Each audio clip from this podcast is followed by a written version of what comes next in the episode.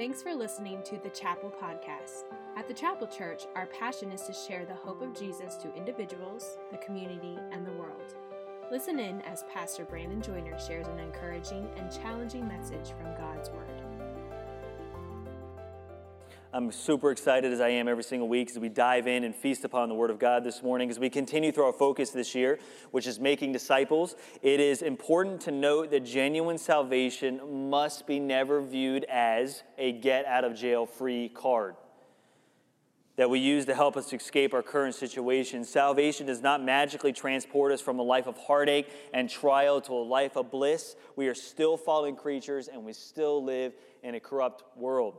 I sent, I was texted back and forth with a, uh, with a gentleman who made a recent decision for Christ this past week, and I shared with him a quote that I found in a book I read earlier this week, and it says this When we become a Christian, God does not promise in Scripture that we will achieve our dreams. He promises first that He will always be with us, he will never abandon us. He will carry us through to complete our salvation. He will use every moment of our lives to make us more like Him. And all in all, God will accomplish His purpose for our lives to make us be more like Him. The power of the gospel does change lives from a spiritual standpoint. It takes a person that was dead in sin, a person that was dead in their trespasses, completely unable to commune or please God, and it regenerates their spirit so they become new creatures in Christ. Christianity does not equal health, wealth, and prosperity. A lot of preachers preach that. You become a Christian, you give to the church, you will be blessed from a wealth spiritual standpoint or from a, from a wealthy financial standpoint. And it's always interesting to me because if you look at the character of Jesus, was he wealthy from an earthly standpoint? No, he didn't even have a place to lay his head at night. And so, why would we think that Christianity automatically equals this wealth and this fame and this prosperity gospel that many people preach? It doesn't equal that. It equals the wealth that we receive in Christ, but we're not going to receive that in completion until the moment we receive or do we go to heaven.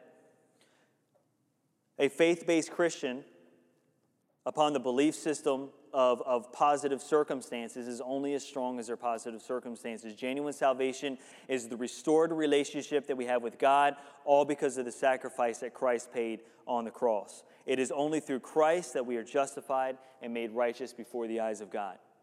So, this year, as we are focusing on making disciples, my prayer is that not only will we lead people into a genuine relationship with God, but that we ourselves will fall more in love with our Savior, Savior and that we would increase in our hatred towards sin. My prayer is that you could look at your spiritual life from January and, and when it becomes December of 2020 and see God's grace and how He has grown you to be even uh, more of the type of Christian that He desires. So, in order to gain a better understanding of the power of the gospel, many of you know we are dedicating our time this year to the book of Romans. Uh, the book of Romans is written by the Apostle Paul as this introductory letter to the Church of Rome. Uh, no other apostle had ever been to the Church of Rome. They were one of the very few churches that had started without having any personal apostolic instruction. So, Paul wrote this letter to the Romans while he was ministering in Corinth. He had a tremendous desire to personally visit this church. He had heard so many good things of how God was working working and changing lives uh, in so many different ways. And so he was encouraged by the people in the church of Rome. He begins his book, as we looked at a couple of weeks ago, giving a brief introduction about himself in Romans chapter 1, verses 1 through 7. And he then he gives a word of thanks and encouragement to the church as he passionately lays out his desire to be with the church and personally minister to them. As we progress through this chapter, beginning in verse 14, Paul lays out the very purpose of living, and that is the one thing that consumes his life, the number one motivation that he gives for this breath of life that he has, and that is in verses 14 to 15. He says, I am a debtor both to the Jews and to, I'm sorry, to the Greeks and to the barbarians, both to the wise and the unwise, so as much as within me is, and this has really uh, shook me since I first uh, really thought about it says, As much as within me is, I am ready to preach the gospel so, to you that are at Rome also. Everything within my power, I'm ready to preach the gospel so that you could hear the good news of our Savior. As a quick way of explanation, Paul defines the sufficiency and the power of the gospel in verses 16 through 17. He says, For I am not ashamed of the gospel of Christ. It is the power of God unto salvation to everyone that believes, to the Jew first, and also to the Greek. For therein is the righteousness of God revealed from faith to faith, as it is written, the just shall live by faith. So, apart from the gospel, we understand that we cannot make genuine disciples of Christ apart from the gospel. It's not possible. So, in order for one to become a disciple or a follower of Christ, they must repent of their sinful lifestyle and they must believe that Jesus Christ is the only way to heaven and restore their relationship with God. This is the gospel. And so, it's this in mind that we have our theme verse for this year, Romans 1:16, for I am not ashamed of the gospel, for it is the power of God unto salvation to everyone that believeth. The primary purpose of Paul writing this book of Romans is to uh, present a clear presentation of the gospel and the truths of this gospel of grace and how that impacts us as Christians. And so, this whole entire year, we are going to be devouring, feasting upon this book of Romans. And Paul really starts out of the gate strong with his first focus here, and that is painting the picture of why mankind needs the gospel. And so, what he does is he spends from Romans chapter 1, verse 18, all the way to Romans chapter 3, verse 20, developing this lengthy theme in which he presents the overwhelming evidence of man's sinfulness. And he does this in order to emphasize how desperately man needs salvation. And he breaks it up into chunks because, again, he wants to make sure that everybody understands their need for the gospel. And so, what he does in Romans chapter 1, verses 18 all the way down to verse 32 of that chapter is he's writing to the, the, the Gentiles. In other words, he's writing to those that are not Jews, to those that are grossly immoral. That's who his focus, his target audience is within this section. And then he moves on to Romans chapter 2, verses 1 all the way to chapter 3, verse 8. He's presenting God's wrath against the Jews. That is, those that are morally unregenerate. Probably even like worse at times than those that know they're not saved and have no desire to be. It's those that think they're saved based upon their morality, but they're still unregenerate. That's who's Paul's focusing on in that section. And then he closes out this particular section in Romans chapter 3, verses 9 through 20, and he presents every man's need for salvation, leaving no man exempt from that reality. So in verses 18 through 32, Paul focuses on God displaying his wrath upon the righteous. We talked about last week there are several different ways in which God reveals his wrath. First off, you have eternal wrath, which we understand those that do not have a relationship with God, the non Christians, they spend forever in eternity uh, burning and sep- or in hell separated from God. That is God's eternal wrath. And then you have God's eschatological wrath that is the wrath that speaks of in, in Revelation, the final day of the Lord, in which God uh, pours his wrath upon all of mankind here on the earth. Then you have the cataclysmic wrath. We see that through the flood. We see that through um, fire destroying Sodom and Gomorrah. You have the consequential wrath. You reap what you sow. You lie in the bed in which you make, so to speak. And then you have the wrath of abandonment. That is the removing the restraint of God from the people, letting them go to their own sin in which they desired to be at in the first place. And so in Romans chapter 1, verses 18 through 32, this type of wrath that it is speaking of is this wrath of abandonment. It's displayed to the unrighteous. In other words, those that are genuine followers of Christ, those that are not genuine followers of Christ and because they are not genuine followers of Christ, they do not have the righteousness of God imputed upon themselves. The recipient of this wrath of abandonment of unrighteous is, is the suppression of the truth of God. In verses 19 through 20, God reveals himself through what is known as general revelation. We discussed this last week. This is God revealing his essence of power and his divine nature through his creation.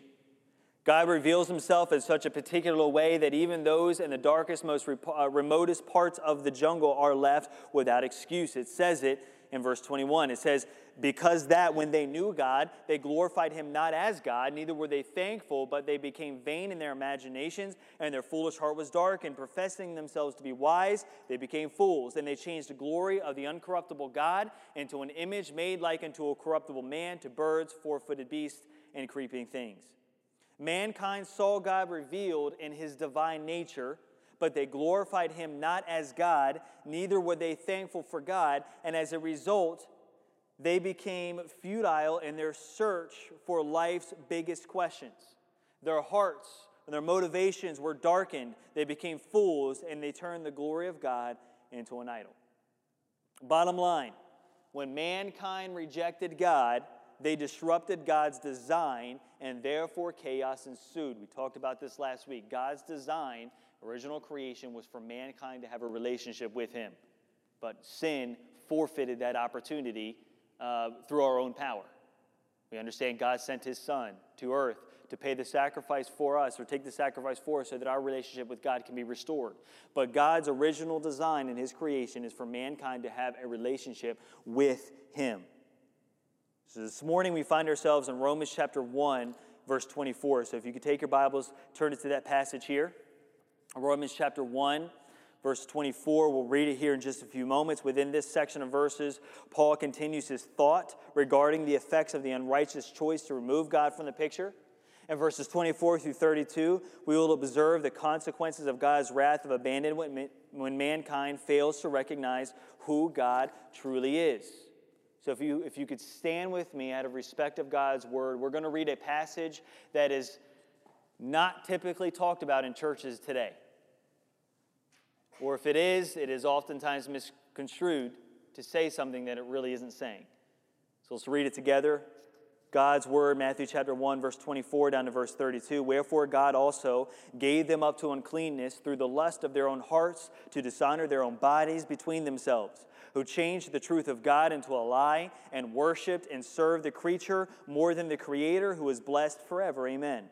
For this cause God gave them up unto vile affections.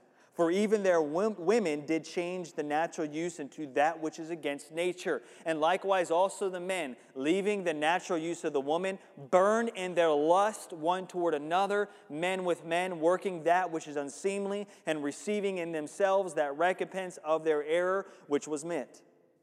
And even as they did not like to retain God in their knowledge, God gave them over to a reprobate mind to do those things which are not convenient, being filled with all unrighteousness, fornication, wickedness, covetousness, maliciousness, full of envy, murder, debate, deceit, malignity, whisperers, backbiters, haters of God, despiteful, proud, boasters, and inventors of evil things, disobedient to parents, without understanding, covenant breakers, without natural affection, implacable, unmerciful who, knowing the judgment of God, that they which commit such things are worthy of death, not only do the same, but have pleasure in them that do them.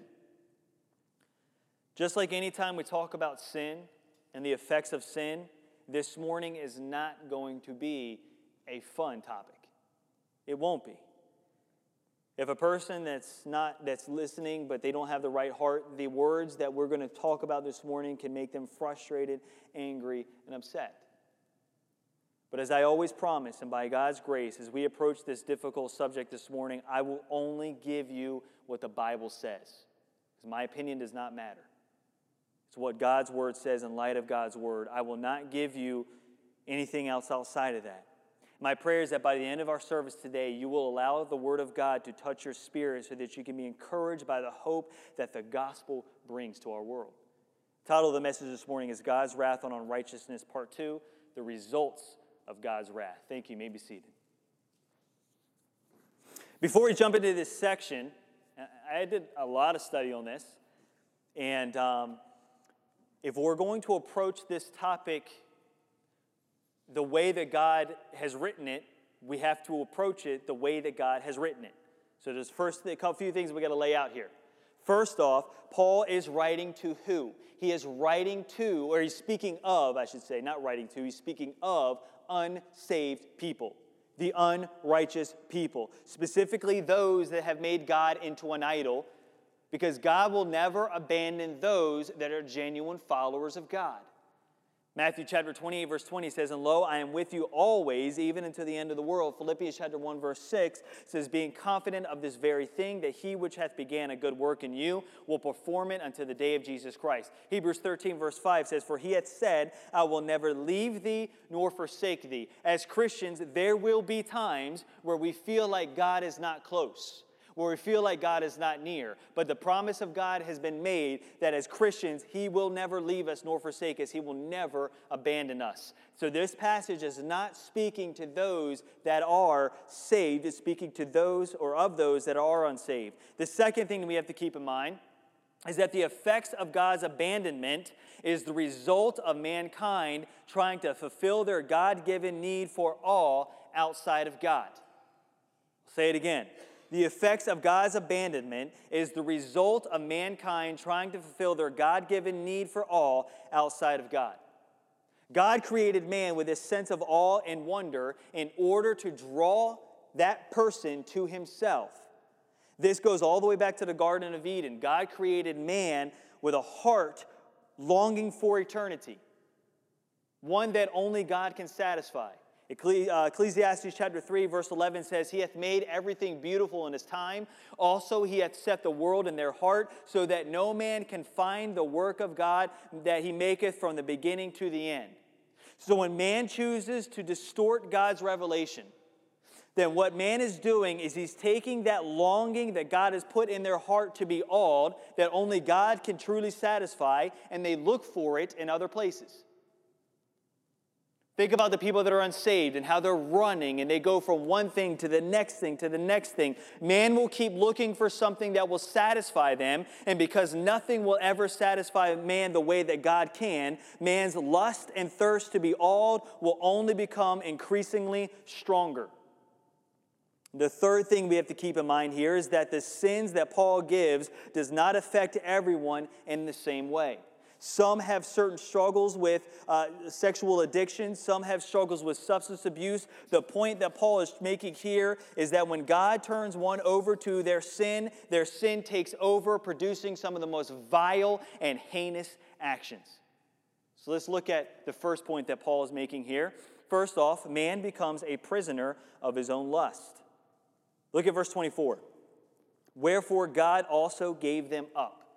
This phrase here is used three times within these verses. It's a judicial term when observed within the original Greek context. It is used to describe this process of handing a prisoner over to his sentence. What Paul is conveying through the use of this phrase is that whenever man constantly abandons God, God will abandon man.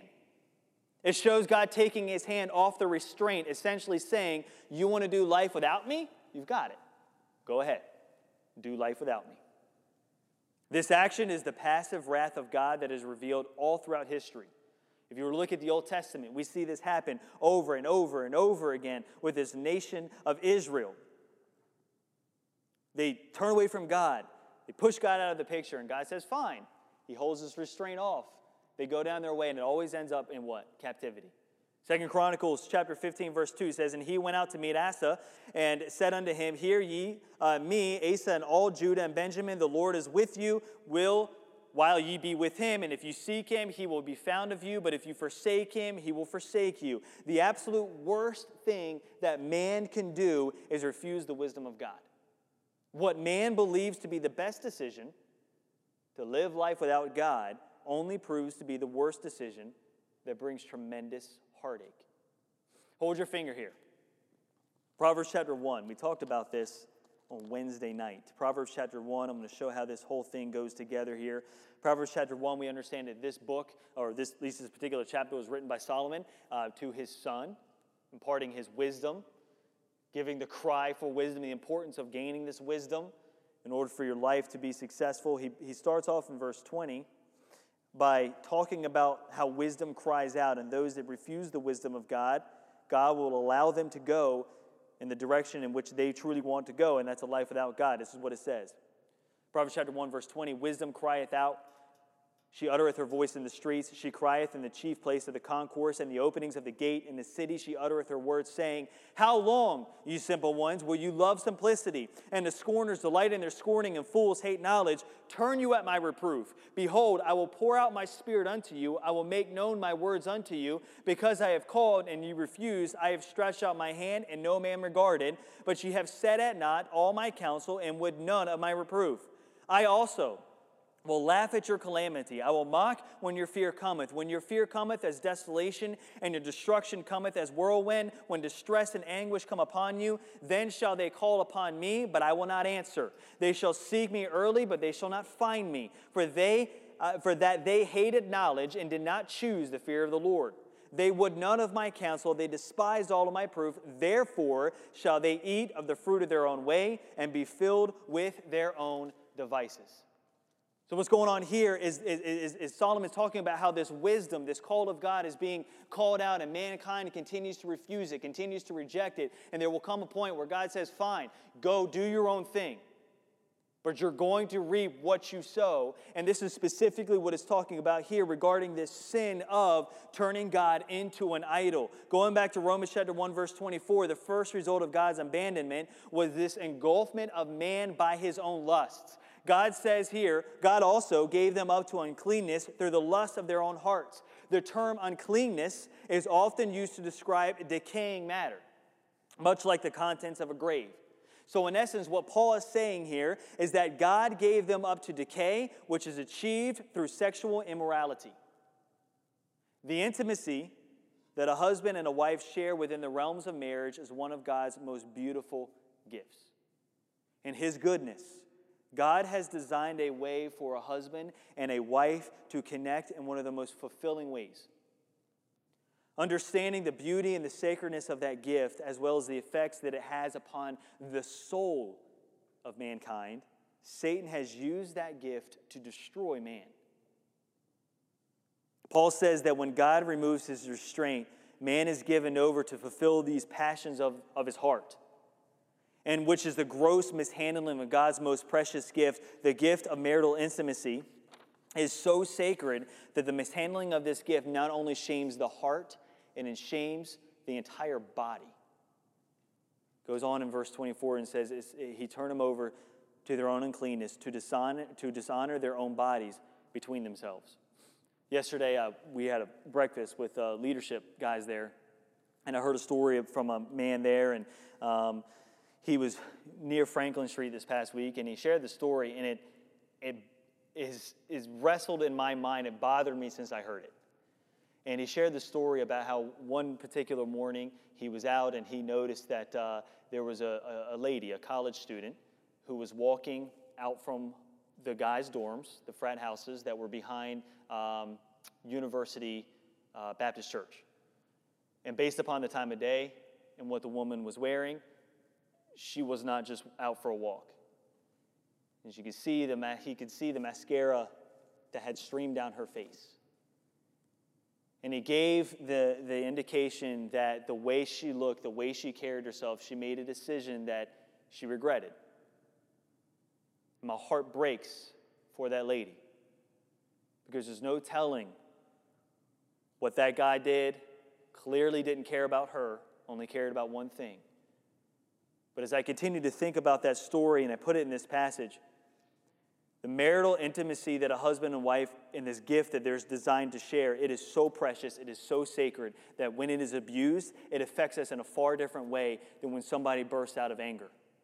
It affects our entire body, it affects our entire soul, which is why God talks about it so often about the purity that He wants His Christian people to keep. The ultimate purpose of our body is to glorify God. Fornication has a far greater effect on a human than any other sin or most other sins that, that because it's against the body. When we use our body for something that goes against its intended purpose, it affects us deeply. In 1 Corinthians chapter 6, verse 13, it says, Meat's for the belly, and the belly's for meat, but God shall destroy both of them. Now the body is not for fornication, but for the Lord, and the Lord for the body. Since that God designed for marital intimacy to be fulfilled only within the realms of marriage between a man and a woman, a person will only find true fulfillment when that gift is used properly. And it can be abused within the realms of marriage too, might I add.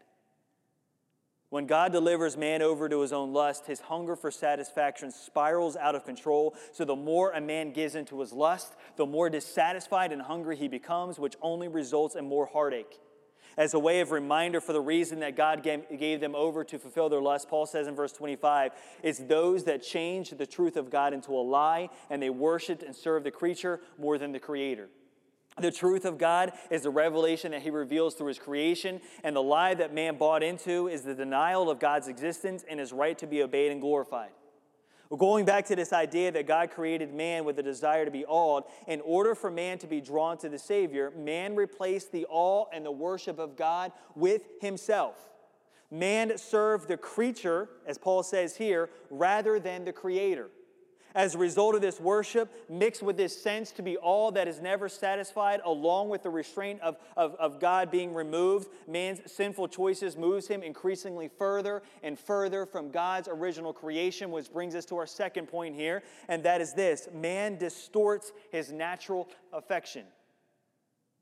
Man distorts his natural affection. We understand that God created marital intimacy to be uh, in the realms of marriage, obviously, but be, be, uh, be, between a man and a woman. In Genesis chapter 1, verse 27, it says, So God created man in his image. In the image of God created he him, male and female.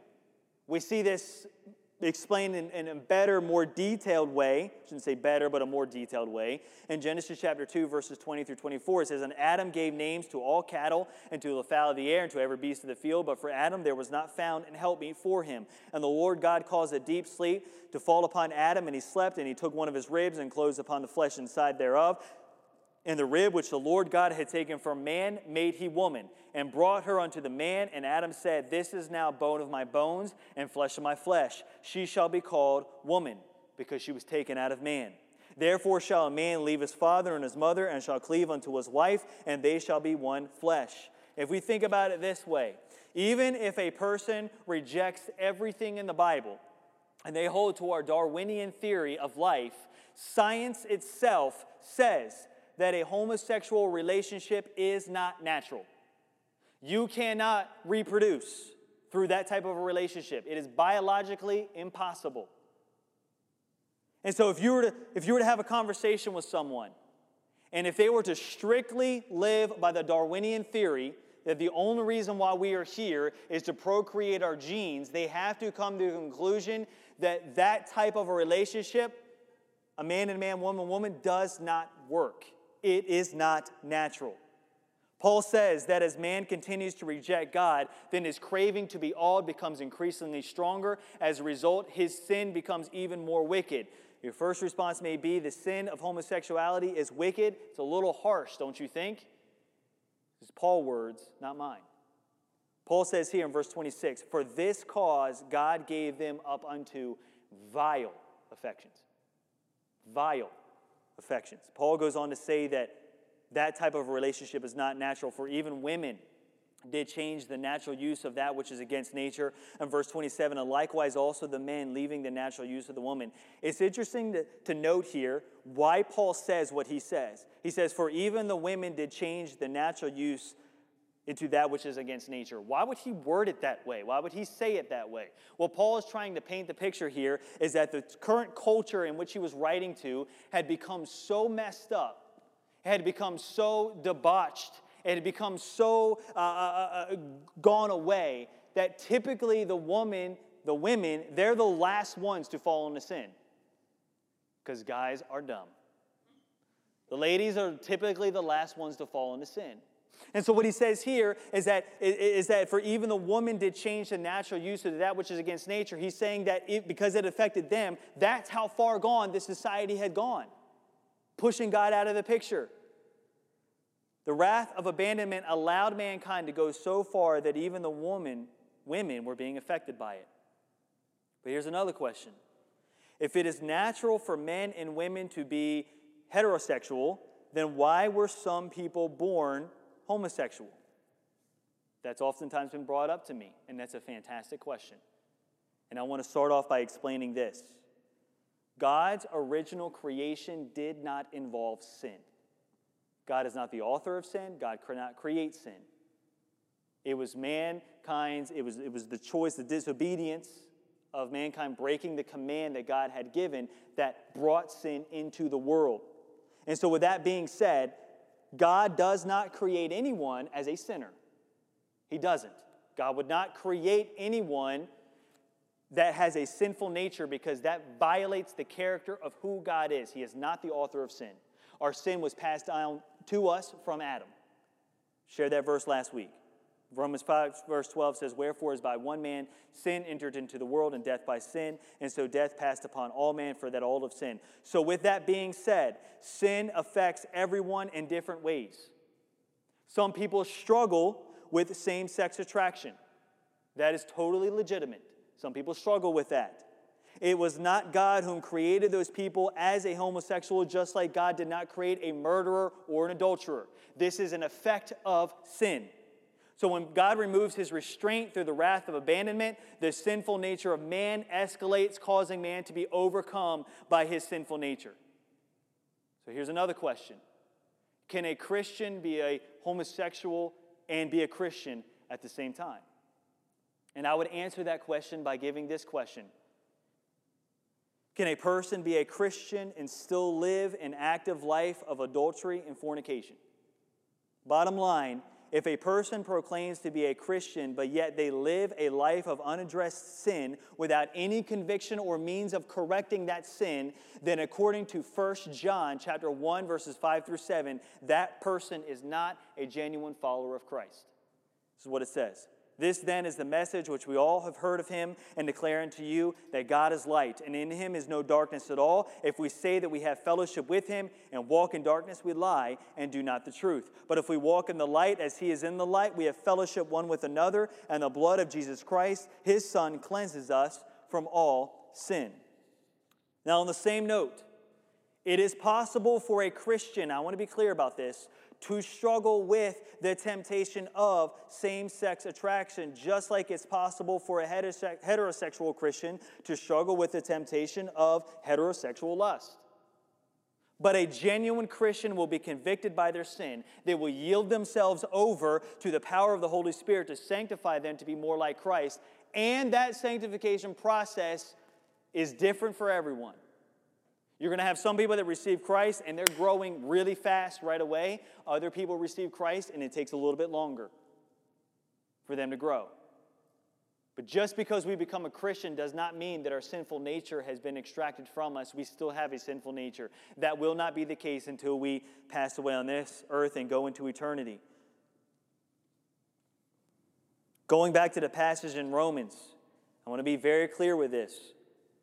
And it's not because I think I myself is better than other churches that do it differently. It's because this is what God's word says. In this section, as well as other passages, God makes it abundantly clear that homosexuality is a sin and it has no place in the church or in the life of a Christian, just like any other sin. But here's a question As a Christian, how do we respond to those that struggle with or that are? Homosexuals. First off, we pray for them. I'm looking at people in here that have loved ones in their family that identify with this. I know people, I don't have people far away from me that identify with this. How do we respond as a Christian? Pray for them. Absolutely pray for them. Second of all, we love them. We love them. We don't accept their sin. We don't say it's okay for you to live the, white, the, the, the life that you want to live, just as if, if, if, if there was somebody in here, a man, I'll use as an example, who is having an affair with his wife, I would never accept that because that's sin. That is breaking the covenant relationship between you and your spouse. We never accept it as sin, but yet at the same time, we never ridicule or berate them for their sin. Last time I checked, that's never won anybody for Christ. Last time I checked, Christ never did that. He never went up to the adulterous woman who was caught in the very act of adultery. As the Jews brought her before Christ, he never, ever berated her for her sin. First off, she knew it was sin. So why would he tell her? Why would he remind her of her sin? She already knew it was sin. What does Christ do? He says, Go and what? Sin no more. He never accepted her sin, but he didn't berate her for her sin. We pray for them, we love them, we do not accept their sin, but at the same time, we don't berate them and ridicule for them for their sin. But then we also humbly and lovingly shine the light of Jesus so that they can see this change that's happened in our life. It is possible in their life as well. Just because we don't struggle with this particular sin does not mean that we're any better than the other person that struggles with this sin. The only difference between us and the unsaved is that we have the grace of God in our life. And we're commanded as Christians is to go out and love people and share. Don't ever back down. You lovingly share the hope of Jesus Christ with those that are lost and that are dying in this world. But as sin continues to progress, as mankind feverishly searches for something to satisfy themselves, this wrath of abandonment eventually leads to a completely and utterly corrupt mind. Which leads us to our point uh, number three here, our final point this morning. Man's mind becomes completely corrupt. In verse 28, it says, And even as they did not like to retain God in their knowledge, God gave them over to a reprobate mind.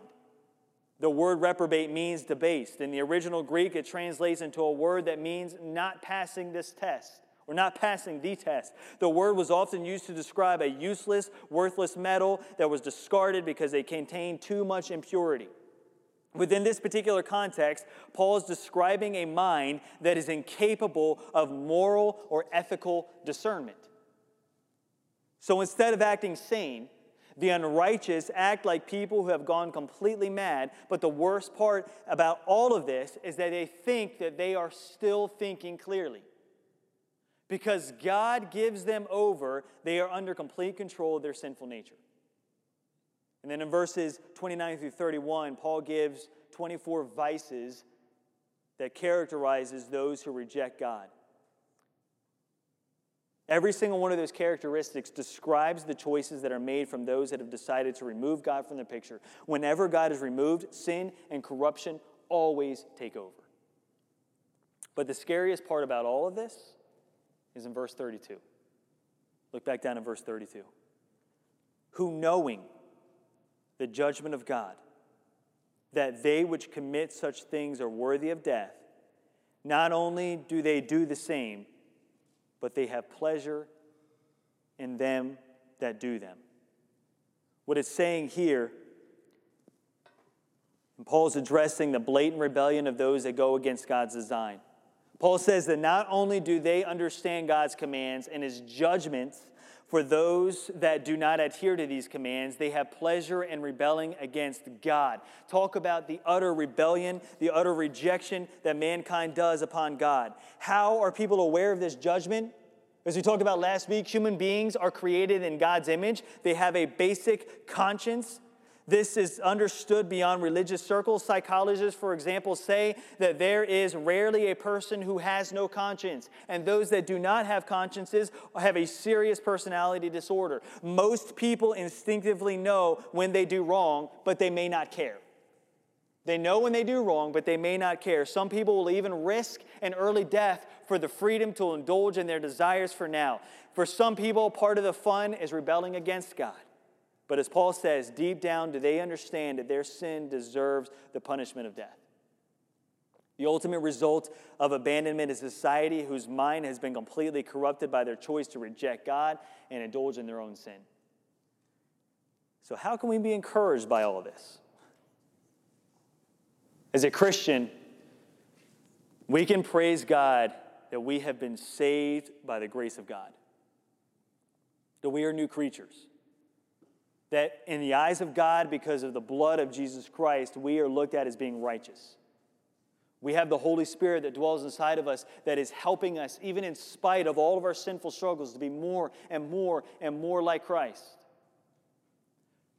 To those that do not have a relationship, maybe you're here this morning and you've, you've never called upon Christ to be your Savior. How can we have hope through all of this? The gospel is for you. The gospel is for you.